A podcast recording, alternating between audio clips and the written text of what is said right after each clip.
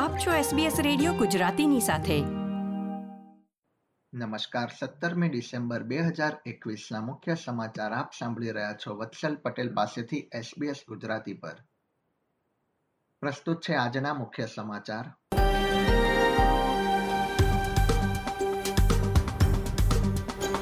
New south વેલ્સમાં Covid નાઇન્ટીનના દૈનિક કેસનો રેકોર્ડ તૂટ્યો. એક જ દિવસમાં બે હજાર બસો તેર કેસ નોંધાયા. તાસ્મેનિયાની શાળામાં બનેલી ઘટનામાં મૃત્યુઆંક પાંચ થયો. અને ક્વિન્સલેન્ડમાં રિટેલ તથા જાહેર વાહન વ્યવહારમાં માસ્ક પહેરવું હવે ફરજિયાત.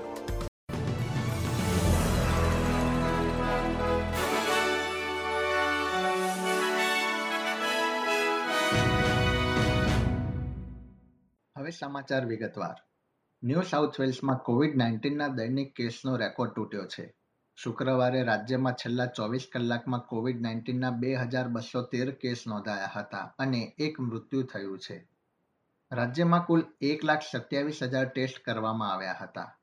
હાલમાં બસો પંદર દર્દીઓ હોસ્પિટલમાં સારવાર લઈ રહ્યા છે જ્યારે ચોવીસ દર્દીઓ આઈસીયુમાં છે.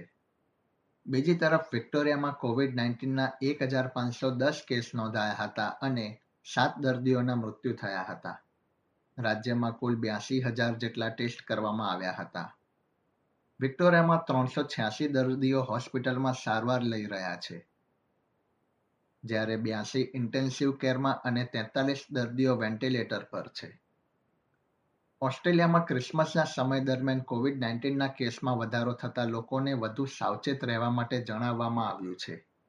નાઇન નેટવર્ક સાથેની વાતચીતમાં વિશ્વ આરોગ્ય સંસ્થા અને યુનિવર્સિટી ઓફ ન્યૂ સાઉથ વેલ્સના એપિડેમિયોલોજિસ્ટ પ્રોફેસર મેરી લુઇસ મેકલોસે જણાવ્યું હતું કે લોકોએ વધુ સાવચેત રહેવાની જરૂર છે. ન્યૂ સાઉથ વેલ્સમાં કોવિડ નાઇન્ટીનના કેસમાં વધારો થતાં રાજ્યના આરોગ્ય વિભાગે હોસ્પિટલ તથા આરોગ્યલક્ષી સુવિધામાં લોકોની મુલાકાતને મર્યાદિત કરવાનો નિર્ણય લીધો છે. રસીના બંને ડોઝ મેળવી લેનારા લોકો જ હોસ્પિટલમાં દર્દીઓની મુલાકાત લઈ શકશે. સાઉથ ઓસ્ટ્રેલિયામાં પણ કોવિડ નાઇન્ટીનના કેસમાં વધારો થયો છે અને છેલ્લા ચોવીસ કલાકમાં ચોસઠ કેસ નોંધાયા હતા. રાજ્યમાં એક જ દિવસમાં નોંધાયેલા આ સૌથી વધુ કેસ છે. પ્રીમિયર સ્ટીવન માર્શલે જણાવ્યું હતું કે સરહદો ખુલ્યા બાદથી હોસ્પિટલમાં દાખલ થતા દર્દીઓની સંખ્યામાં ઘટાડો છે.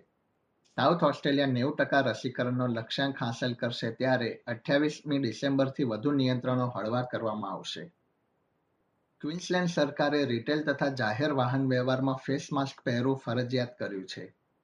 પ્રીમિયર અનાસ્તાશિયા પલાશાએ જણાવ્યું હતું કે શનિવાર અઢારમી ડિસેમ્બર રાત્રે એક વાગ્યાથી માસ્ક પહેરવું પડશે અને રાજ્ય જ્યારે રસીના બંને ડોઝના નેવું ટકા લક્ષ્યાંકને હાંસલ કરશે, ત્યારે આ નિયમની સમીક્ષા કરવામાં આવશે. તાસ્મેનિયાની શાળામાં જમ્પિંગ કેસલમાંથી પડી જવાની ઘટના કુલ પાંચ બાળકોના મૃત્યુ થયા છે. ગુરુવારે તાસ્મેનિયાના ડેવનપોર્ટ ખાતે હિલક્રેસ્ટ પ્રાઇમરી સ્કૂલમાં આ ઘટના બની હતી. તાસ્મેનિયા પોલીસે આપેલા નિવેદનમાં જણાવ્યું હતું કે, ભારે પવનના કારણે જમ્પિંગ કેસલ હવામાં ગયું હતું અને બાળકો દસ મીટર ઊંચેથી નીચે પડ્યા હતા. સ્થાનિક રહેવાસીઓ જ્યોર્જ પોલસ તથા ટીના સ્નેલે જણાવ્યું હતું કે, આ દુઃખદ ઘટના હંમેશા યાદ રહેશે. બીજી તરફ રાજ્યના પ્રીમિયર પીટર ગુટવેઈને જણાવ્યું હતું કે સરકાર પરિવારજનો, સ્કૂલ અને સ્થાનિક સમુદાયને તમામ પ્રકારની મદદ કરશે. વેસ્ટર્ન ઓસ્ટ્રેલિયામાં શિક્ષકો તથા અન્ય જાહેર ક્ષેત્રોમાં કાર્ય કરતા કર્મચારીઓનો પગાર વધારવામાં આવશે. ગુરુવારે વર્ષના મધ્યમાં જાહેર કરવામાં આવેલી નાણાકીય સમીક્ષામાં બે પોઈન્ટ ચાર બિલિયન ડોલર ઓપરેટિંગ સરપ્લસ નોંધવામાં આવ્યો હતો. કોરોના વાયરસની મહામારી દરમિયાન રાજ્યની સરહદો મોટાભાગનો સમય બંધ રહી હતી.